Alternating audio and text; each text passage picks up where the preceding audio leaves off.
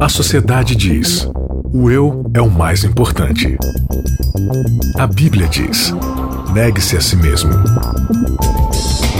O mundo incentiva: siga seus desejos. Jesus convida: siga-me. A cultura diz: pense igual, seja igual, conforme-se. O cristianismo diz: não se conforme com os pensamentos deste século. Contra a cultura. O Evangelho clama pelo diferente. Começando mais um Contra a Cultura, o Evangelho clama pelo diferente, 14 episódio aqui da nossa temporada Joia a Vida no Olho do Furacão. E esse episódio é para fechar com chave de ouro. Está aqui comigo Isaac Rezende, tudo bem? Tudo bom, bora fazer uma retrospectiva do Joy. Vamos lá, e, uh, Nayeli Leite, você está com a gente nesse episódio? Estou aqui, muito forte, muito feliz. Acho que vai valer a pena cada segundo. Foram aí, ó, 13 episódios até agora. Mais animada essa menina pra esse 14 quarto É, que você chega no 14 assim, você já tá. Yes. Como é que é o tema desse episódio de hoje, Isaac Rezende? Top, top, top 13. top 13 de Jó. Foram aí 13 estudos, 13 diálogos, 13 conversas aí, 13 debates, discussões aí sobre esse personagem incrível. A gente aprendeu bastante, né, Nai? Opa, pra caramba. E você, Isaac, o que você tirou aí de tão especial da vida de Jó? Eu aprendi que quando o sofrimento vier para calar a boca. Assim? Assim, é. curto e grosso? Curto e grosso. Porque a vida ela não, não espera a gente sofrer. Ela não fica soprando o seu dodói. É isso aí. Então vamos lá, top 13. Vamos relembrar aí os 13 episódios rapidamente. Os melhores momentos aí desses três episódios dessa temporada Jó e a Vida no Olho do Furacão. A história de Jó é um modelo de final feliz para todos ou um final para todos? Como seria isso? É, eu diria que o objetivo dela não é dizer como será o nosso final aqui nessa terra, porque a gente parte da compreensão bíblica de que o nosso tempo aqui nessa terra é limitado por causa de um fator chamado pecado. Então, o livro de Jó ele não se propõe a responder como será a nossa vida no fim. No caso de Jó aqui, a gente observa no final da história dele que ele foi restituído de tudo aquilo que ele possuía e até dobrado, né? E ele terminou satisfeito a sua vida. A Bíblia usa a expressão cheio de anos, né? O satisfeito com a quantidade de tempo que ele viveu, coisa que só se refere a Abraão, Isaac e Jacó. Mas quando você observa a história da maioria, eu diria a maioria dos personagens bíblicos, inclusive os mais fiéis e pacientes não é a mesma coisa, né? Você, você observa que não acontece a mesma coisa. Uns morrem apedrejados, outros queimados, outros, enfim, acontece de tudo. Então ela não é um modelo do que é a nossa vida aqui na Terra. A, a proposta da história de Jó é mostrar pra gente o que acontece enquanto estamos vivendo aqui, dentro da perspectiva do grande conflito, que é o que a gente vai discutir um pouco mais pra frente, e dentro dessa questão do sofrimento, do mal que acontece, onde está Deus, será que Deus é justo mesmo? Tem mais a ver com o caráter de Deus do que com o próprio Jó e com a nossa própria própria vida na prática, digamos assim. O tema deste episódio é a pergunta que não quer calar. Aliás, foi sugerido pelo meu amigo Isaac que, que a gente. Aqui no umbigo? É.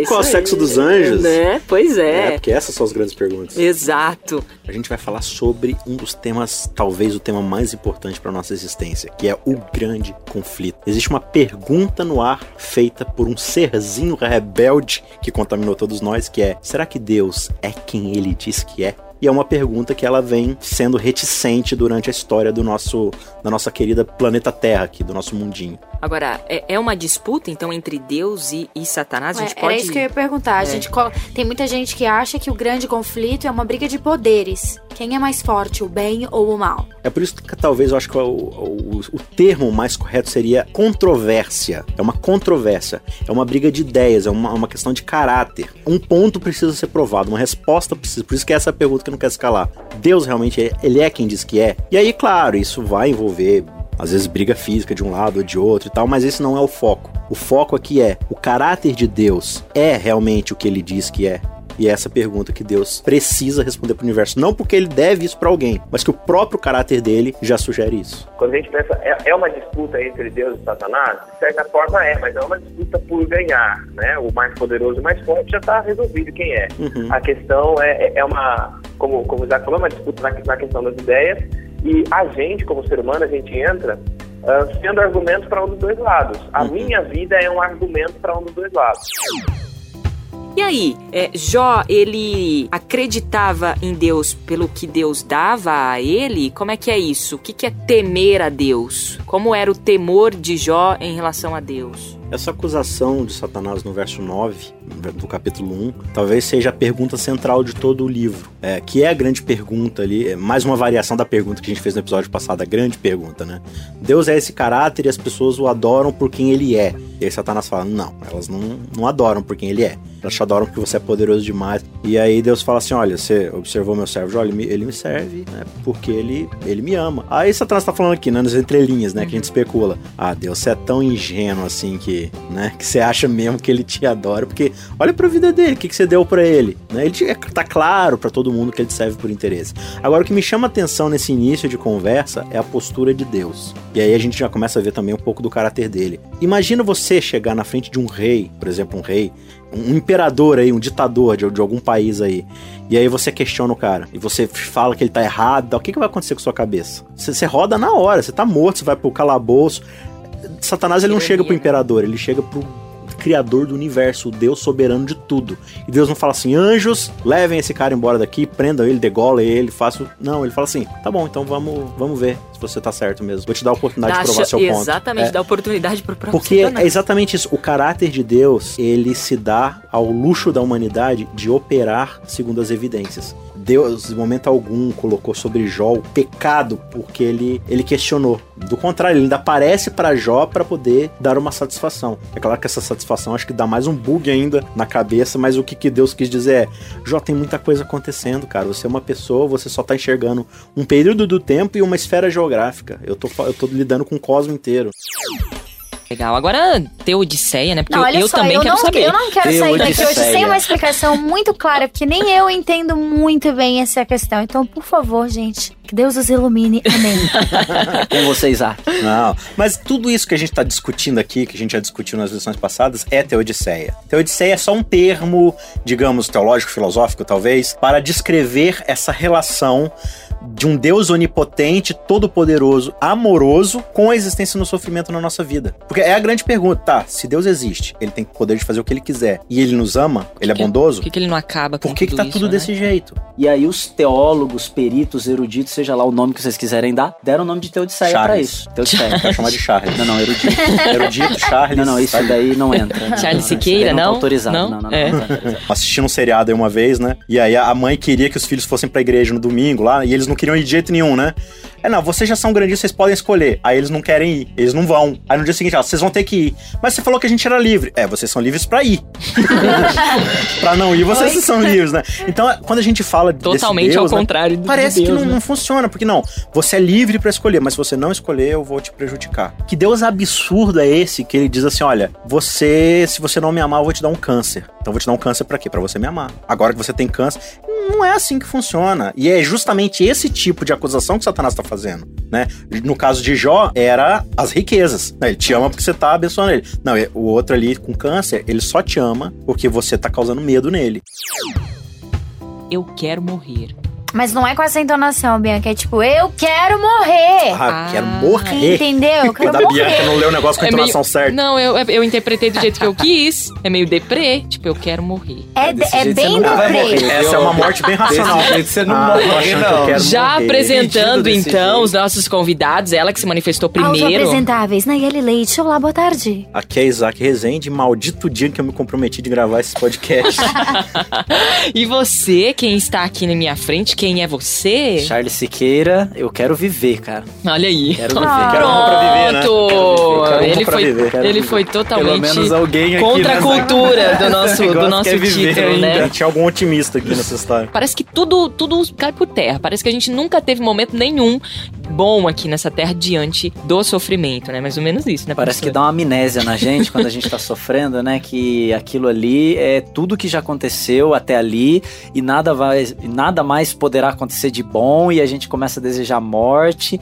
E quem nunca desejou que atire a primeira pedra, né? Porque a gente fica naquele sintoma de que eu quero desaparecer, eu quero sumir, por que, que eu tô aqui? Jó, ele não discute aqui o lance da existência de Deus e não discute também o porquê do mal, mas ele vai falar de como resolver esse problema. Uhum. E uma das válvulas de escape dele é o quê? É o descanso. Então tira minha vida. Ele, ele não tá aqui querendo saber por que eu tô passando por isso, mas os amigos dele vão levantar isso, mas ele em si não levanta isso. Quando a gente lê, a gente tem o contexto geral da história, mas Jó tava vivendo lá dentro, ele não sabia o que estava acontecendo. Aquela dor era muito real para ele. E era muita dor, gente só pensa aí que se você perdesse só seu pai, sua mãe e seu irmão, mesmo que você ganhasse outros pais adotivos e outros irmãos, não é a mesma coisa. Acabou. E o nosso guia justamente nos convida a criar uma empatia com a história de Jó. Jó tava lá de boas, curtindo ali os, os sorrow, os sofrimentos e né, a sua angústia. Tava na fossa ali, ouvindo música sertaneja. Aí, de repente, chegam os amigos dele para poder consolá-lo. Só que eles não aguentam, né? A coisa tá tão feia que eles começam a chorar também e ficam em silêncio ali por sete dias. Isso tudo até o final do capítulo 2. Aí no capítulo 3, o que, que acontece? Jó, ele começa a falar: é o seguinte, a vida é uma desgraça, eu quero morrer, maldito dia que eu nasci, que foi o que a gente discutiu no episódio passado. E aí ele começa a falar isso: não, porque tá sendo injusto comigo, eu não fiz nada e Deus me castigou e eu não quero mais viver, que ele me leve embora. E aí nessa acusação, nesse desabafo que ele faz, que a gente já viu que Deus não tinha problema nenhum com isso, mas aí alguém se doeu do fato de, de, de Jó estar tá questionando Deus. E aí a gente percebe no capítulo 4, um camarada chamado Elifaz, ele começa a falar assim: não, pera aí, Jó, você tá falando uns negócios aí meio equivocado. Tá falando aí que você não quer viver, porque a vida é injusta, que você tá. Alguma coisa aconteceu. E aí ele começa a fazer ali o seu, a sua, o seu papel de advogado de Deus e promotor de Jó. Porque para defender Deus, ele precisa acusar Jó. É interessante a gente pegar isso e trazer pro nosso dia a dia, porque às vezes nós, como seguidores de Cristo, como pequenos cristos nesta terra, como cristãos, a gente pega a palavra, mas não para aliviar, a gente pega a palavra para atacar, né? Hum. E aí isso complica mais e se a, a gente situação. for olhar, é, não, não é muito comum a gente ver Jesus utilizando essa tática quando esteve na Terra, né? Ele não usava a palavra para atacar. Ele só queria trazer bênção, paz, para que a pessoa se libertasse, para que a pessoa saísse do pecado. Ele trazia o que era bom, palavras de ânimo, de conforto e não o contrário. Aqui se faz, aqui se paga é o nosso título de hoje. Não, não, não, não, não. Não, é não? Aqui se faz aqui se paga? Se veio o dilúvio porque o, a humanidade estava, tipo, insuportável, não dava mais, e Deus mandou água e Acabou regaçou com, com tudo, Sodoma e Gomorra, ó, não dá mais esse negócio aqui não, vou tacar fogo. Como que a gente vai encarar isso? Não é uma retribuição divina? É, retribuição é quando assim, ó, você fez isso e eu vou te castigar porque você fez isso. Meu, você observa no restante da Bíblia, dificilmente Deus vai agir em relação a isso, né? Tipo assim, ah, alguém pecou, eu vou, vou matar essa pessoa porque, né, vou castigar essa pessoa porque ela me desobedeceu. Tem mais a ver com um fator pedagógico e limitador do pecado. Agora, o lance de juízo, né? Quando a gente fala, a gente vê um Deus. Então, juízo, juízo. é diferente de retribuição. Olha aí, é diferente São conceitos de punição, diferentes. então. Sim. Então a gente é legal a gente falar sobre isso, porque Eu acredito que sim, Thiago. A gente vê um Deus ah, da, no Novo no Velho Testamento, que... por exemplo, que eu acho que, e... que a punição e a retribuição, elas fazem parte do juízo, mas o juízo não vem para punir. O juízo, ele existe gratuitamente. Pra... É, só porque Deus não gosta. É, o juízo, o juízo ele é mais do que simplesmente vingancinha. Vingança ou punição, mas existe um componente de punição, existe um componente retributivo. Por que existe componente retributivo? Porque é justiça, entendeu? A justiça ela se compõe nessa coisa de expectativas cumpridas e expectativas não cumpridas. Quando Deus, quando é que também a gente não precisa ficar tão incomodado com Deus. A gente às vezes tem um incômodo muito grande com Deus que pune, como se a gente só conhecesse esse aspecto dele, é né? porque justiça vem do lance assim, não vai, vai destruir, né? E a justiça, na verdade, ela não vem para destruir, ela vem para mudar ali as modificar, restaurar pra as coisas. Para você proteger o cosmos, né? Sim, todo tempo a gente vê o toque da graça de Deus e, e em essência como a preocupação dele sempre é em restaurar a humanidade. Exatamente. A destruição da humanidade, você falou de juízo final, vocês falaram hein, de, ju de juízo final. A destruição da humanidade não vai ser por uma razão punitiva, mas para restaurar, né, Isaac? Eu acho Sim. bem bacana, assim, a gente. É, é o que o pastor falou. Tem, tem a punição do pecado nesse sentido do juízo, de realmente acabar com o pecado, porque tem que ficar uma lição pro universo todo do que o mal é capaz de fazer com a gente. Mas não é uma vingança cega de Deus. É uma, é uma, é uma justiça pedagógica, é uma justiça restaurativa, é uma justiça justiça para erradicar o mal de uma vez por todas, de acordo com o caráter dele, que é de amor. Eu aprendi com Jó e hoje eu vim protestar. Oh, Jó, ele protestou, né? Assim como a Nayeli veio, assim, sabe? Com esse Eu acho que de eu, na posição de hoje. Jó, teria feito a mesma coisa. E às vezes a gente ainda faz, que a gente acha que as coisas que a gente faz fazem muita diferença, assim, no nosso contexto de vida.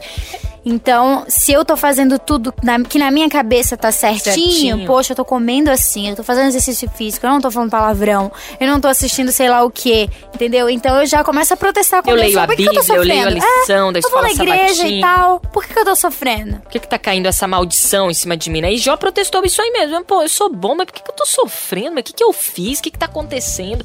Esse foi o protesto dele, né, Isaac? Isso se a gente levar em consideração, na partir da premissa, que a gente já tá do lado de Jó e não dos amigos dele, né? do jeito que a gente é Então. mala. Tá, a gente pode não ser, assim, é, aquela pessoa realmente maldosíssima, mas a gente não é bom. É, mas não significa que a gente entendeu? não tem mal dentro. E se a gente for parar pra pensar que a intenção de Deus foi criar um mundo que reflita o caráter dele, que é de amor, generosidade, compaixão, será que a gente é inocente no fato de que a gente não representa esse caráter?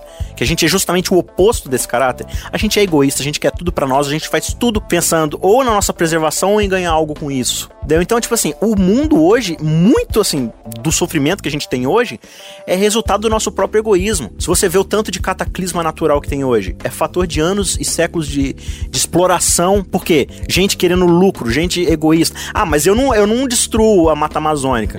Aham, mas deixa a luz acesa, não, não fecha a tampa, escova o, o dente com a torneira acesa. Aí, ah, mas sou só eu fazendo com a torneira acesa, né? Nossa, moderna essa torneira Cara, aí, que torneira massa essa, né, cara?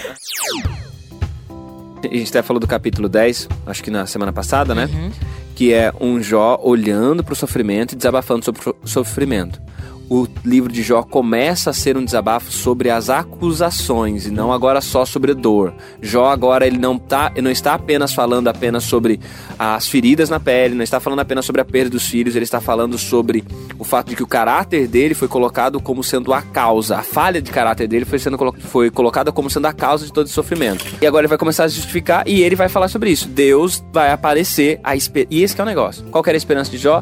De um Deus que ia aparecer e explicar, de um Deus que ia aparecer e dar respostas, um Deus que ia aparecer e justificá-lo diante das pessoas, não justificá-lo porque, olha, é justificado pela fé. Sim. Não, é uma justificação diante das pessoas, Deus ia vindicar o caráter de Jó. que vocês falando de mim. certeza que Deus ia vir e vindicar o pai. Tinha, quando ele fala, ainda que ele me mate, nele esperarei, é, eu vou até o final da minha vida esperar que ele apareça. Isso. Uau. Pra mim, a declaração mais fantástica do livro de Jó é ele chegar no final e falar assim: Antes, eu falei tanto de Deus em 42 capítulos, só que antes eu só conhecia ele do que eu tinha ouvido falar. Agora eu conheço ele. Cara, isso é... Isso é 42 capítulos depois. Então, e, e a Bíblia é muito disso, né? Abraão, pai da fé. Pai da fé que mente quando tá com medo, que joga a esposa dele na mão do outro quando se sente ameaçado, que mas no final, no final, ele é o pai da fé, porque ele teve uma caminhada com Deus. E a gente tem que entender isso, porque senão a gente vai fazer que nem os amigos de Jó, sair fazendo acusações, defendendo Deus de acordo com a compreensão deles, e muitas vezes a gente pega a nossa experiência com Deus e tenta aplicar, usar de, de vestimenta no outro. Então eu julgo o outro com a experiência que eu tenho com Deus, em vez de avaliar a experiência que ele tem com Deus, o crescimento que ele está tendo com Deus. Vimos mais um personagem que entrou na história, o tal do Eliu. Ele aparece um pouco iradinho, né? Um pouco nervoso. Um pouco cabeça quente. Mas daí ele repete também muita coisa do discurso dos amigos anteriores que passaram. Aham. E permanece em uma tendência de defender a Deus e também a dificuldade de ser um bom consolador daquele que está em sofrimento. Interessante que ele chega, como diz Isaac, veloz e furioso, né, Isaac? Veloz e furioso, na- veloz na língua e furioso no, no espírito. Exatamente. Chega atrasado e quer sentar na janelinha. É, É bem isso aí mesmo. É jovem, né? É jovem. Espírito impetuoso. Impetuoso. E aí isso lembra bastante essa nossa juventude. A impressão que eu tenho é que ele fez o maior alarde pra repetir coisas que já tinham sido faladas, entendeu? Exatamente. Usar os mesmos argumentos que já tinham sido usados. Só que de um jeitinho mais Difer- é. diferente, né? Do tipo, olha, eu... Como diz a galera, assim, de jeito oxigenado. Que isso? Não Tem. sei, é a galera jovem que fala. Ah, é? Nossa, a gente já deve estar bem velho, então. Não sei, né? Analisando, a gente tá agindo de igual modo nessa atualidade, olhando pros veteranos e falando, ah, nada a ver, nada a ver. Mas na verdade a gente pega o discurso deles, dá uma mudadinha, mas a essência Uhum. é a mesma. Como a Nayeli disse, Deus estava meio sumido. Aí Deus apareceu. Como é que foi essa aparição aí de Deus, pastor Charles? O livro de Jó vai dizer pra gente já no final dos capítulos que Deus aparece num redemoinho, né? É uma aparição assim bem tremenda de Deus, né? Uma coisa assim que abala as estruturas de todo mundo que tá ali por perto e do meio desse redemoinho Deus se comunica com Jó e vai mostrando para Jó que o conhecimento que Jó tinha, a lógica de Jó é uma lógica limitada. O conhecimento de Jó é pequeno. Deus, ele aparece como alguém que se importa e como alguém que se comunica, né? Reverência é só silêncio? Reverência também tem silêncio? O que, que mais envolve esse termo? Questão da reverência, eu acho que é mais um respeito, né? Uhum. É um respeito para aquilo que está acontecendo. Existem ambientes é, em que está acontecendo alguma coisa que eu tenho que respeitar aquele momento. Então, por exemplo, é o momento de a gente conversar, então eu acho que é uma reverência, um respeito que a gente converse. Agora, existe um momento que é para ouvir, existe um momento que é para você louvar, para você cantar. No fim das contas, reverência é você ter a consciência do lugar onde você está e diante de quem você está. E aí entra a outra e questão. o porquê, né? Sim, e do o porquê, porquê, do, pro, do propósito. Propósito que você está fazendo ali. Agora, uma coisa a gente precisa entender também, né? A nossa postura diante da aparição de Deus. A Bíblia diz claramente: o Senhor está no seu santo templo, calem-se diante dele todos os povos. Por quê? Meu, Deus tem todas as respostas, tem todo o conhecimento. Quando você vai diante de um médico ou assistir uma palestra, quem fala é você o palestrante. Então, por exemplo, quando a palavra é exposta e a ideia ali é a gente estudar a palavra, vamos, vamos respeitar, vamos fazer o silêncio, vamos deixar a Bíblia falar, vamos deixar Deus falar. Agora, é tanta irreverência você conversar durante uma exposição bíblica como um expositor bíblico não respeitar a Bíblia na hora de pregar. Isso é reverência com o texto bíblico. Deus não tá nem se preocupando tanto em dar satisfação para Satanás, ele tá dando Sim. satisfação para Jó, pra Jó, Pra Jó. né? Então a máscara dele ele cai porque a acusação dele de que não era possível alguém obedecer a Deus ou amar a Deus, servir a Deus por pura liberdade, Sim. né? Essa história sua, Deus, de que liberdade existe, liberdade de consciência é mentira, porque ou a pessoa vai te obedecer por medo de você, ou vai te obedecer porque você abençoa, né? E aí na vida de Jó nós vemos um Jó que em momento algum ele fala, não, eu não creio mais em Deus, eu não gosto mais de Deus, tô de mal de Deus, porque ele fez isso comigo, não é, eu quero ver Deus, eu quero que ele me responda o que está acontecendo, mas eu confio nele, diante da morte, diante de qualquer coisa. Então a máscara de Satanás caiu porque a acusação dele ali foi, foi infundada. Mas quando a gente amplia um pouco mais o panorama bíblico e vai para toda a revelação divina, a gente chega nos evangelhos e a gente se prostra diante da cruz, que é uma cruz que ela responde de uma vez por todas que a máscara de Satanás caiu, não só no caso de Jó, mas diante de todo o universo. Título nosso aqui de hoje é O Santo Jó. Santo Jó. É, Jó foi santo, Charles? Como é que você vê isso aí? É logo nas primeiras páginas do livro de Jó, me chama muito a atenção porque Deus aparece fazendo uma descrição de Jó, né?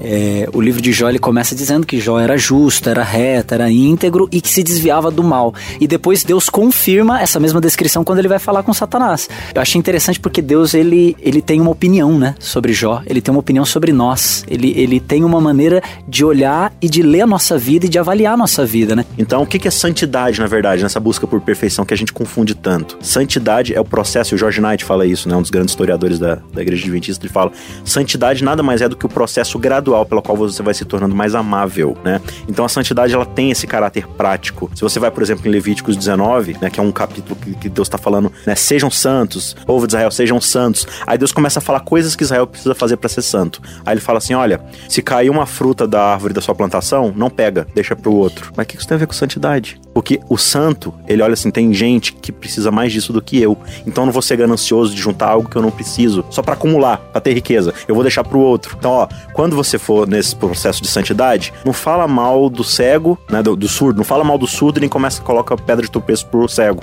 Ou seja, não fala mal de quem não pode te ouvir, né? Tenha caráter de não falar mal de quem não pode te ouvir. Não, não tenta, assim, passar perna ou judiar de alguém que não pode te ver. Por quê? Porque santidade também é algo que tá no meu íntimo, quando ninguém pode ver ou me ouvir. Então Deus tá falando que a santidade que ele quer do povo é que o povo se torne generoso, amável, humilde, né? Tá aí pra você os melhores momentos dessa temporada Jó e a Vida no Olho do Furacão. Foi muito bacana, muito legal. A gente aprendeu várias coisas interessantes, mas a gente se despede assim pra nunca mais voltar? Nunca mais a gente vai voltar nesse tema por enquanto. Ah. E aí, Nayeli, o que- Mas- o que, nos aguarda? Aguarda-nos um novo tema, com algumas várias lições importantes para nossa vida, coisas que a gente achava que a gente sabia, mas não tem noção. Então, peraí, tem nova temporada. Tem nova temporada. Nova O temporada. que, que a gente vai falar, A Isaac? gente vai estudar sobre o nosso amigo, aquele que está sempre ao nosso lado, o Espírito Santo, o Deus desconhecido. O Deus Desconhecido é a nossa nova temporada. 12 episódios. 12 episódios. 12 episódios novos. Esse não vai ter top 13. Olha aí, então tá bom. 12 episódios pra gente falar sobre o Espírito Santo. Do mais é isso. A gente agradece demais o seu carinho, a sua participação de sempre. O Contra a Cultura fecha o ano com chave de ouro pra você um ótimo ano novo. E a gente se encontra o ano que vem. É isso, galera? Só ano que vem Opa. agora. Só ano que vem. Beijo, Nai. Beijinhos! Beijo, Isaac. Falou! Valeu, galera. Contra a cultura. O evangelho clama pelo diferente.